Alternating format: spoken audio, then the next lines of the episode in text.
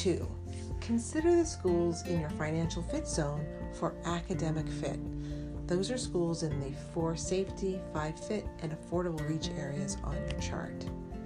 Um, and the reason we want to think about academic fit now is we know that these schools are financially attractive, but now you want to think about the level of rigor that we may want out of a college.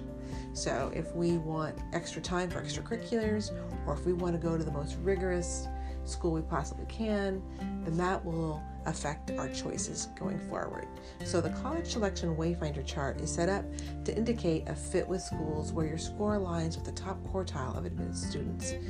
You can also use these test scores as a gauge for rigor, academic rigor, albeit an imperfect, imperfect me- method.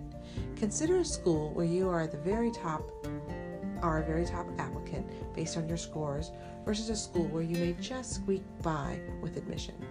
You may have to use more diligence to keep up with your studies at the latter school. And the former could be more attractive if you have a fuller extracurricular plan in mind.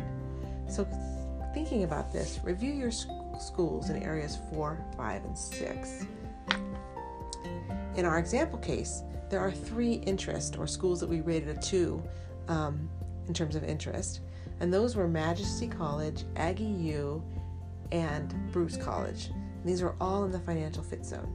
You'll also notice um, uh, Lighthouse College is there, but it is um, uh, already on the list. A likely uh, move would be to put all three of these on the list. In the case of Aggie U and Bruce College, they're in your the prime number five 5 fit zone and so represent a good fit academically and financially, although Bruce is more risky as it is on the borderline of the financial threshold. Majesty College, on the other hand, is a strong candidate for a safety school as it is a very good fit financially and you are very likely to have accepted it and you are interested in this school. So, a runner up also to safety school would be Badger College, which has a little bit higher um, academic fit, um, but it is a one in terms of interests, but it could also be considered as an alternative. Um, however, because these these two schools fall into the safety option, they should be researched further because for safety, we want to make sure that it is, in fact, a safety school. So I would check their common data set, that's section C7, to see which admissions factors they weigh more heavily. If standardized test scores are not weighed, weighed heavily, they're not important or very important, you may need to compare the strength of your application based on what they do consider more heavily uh, to confirm that they are, in fact, a safety school in terms of admission.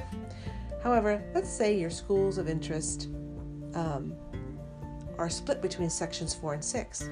I would include at least one school in section 4 for safety, and then, depending on your desire for academic rigor, select schools in section 6 next.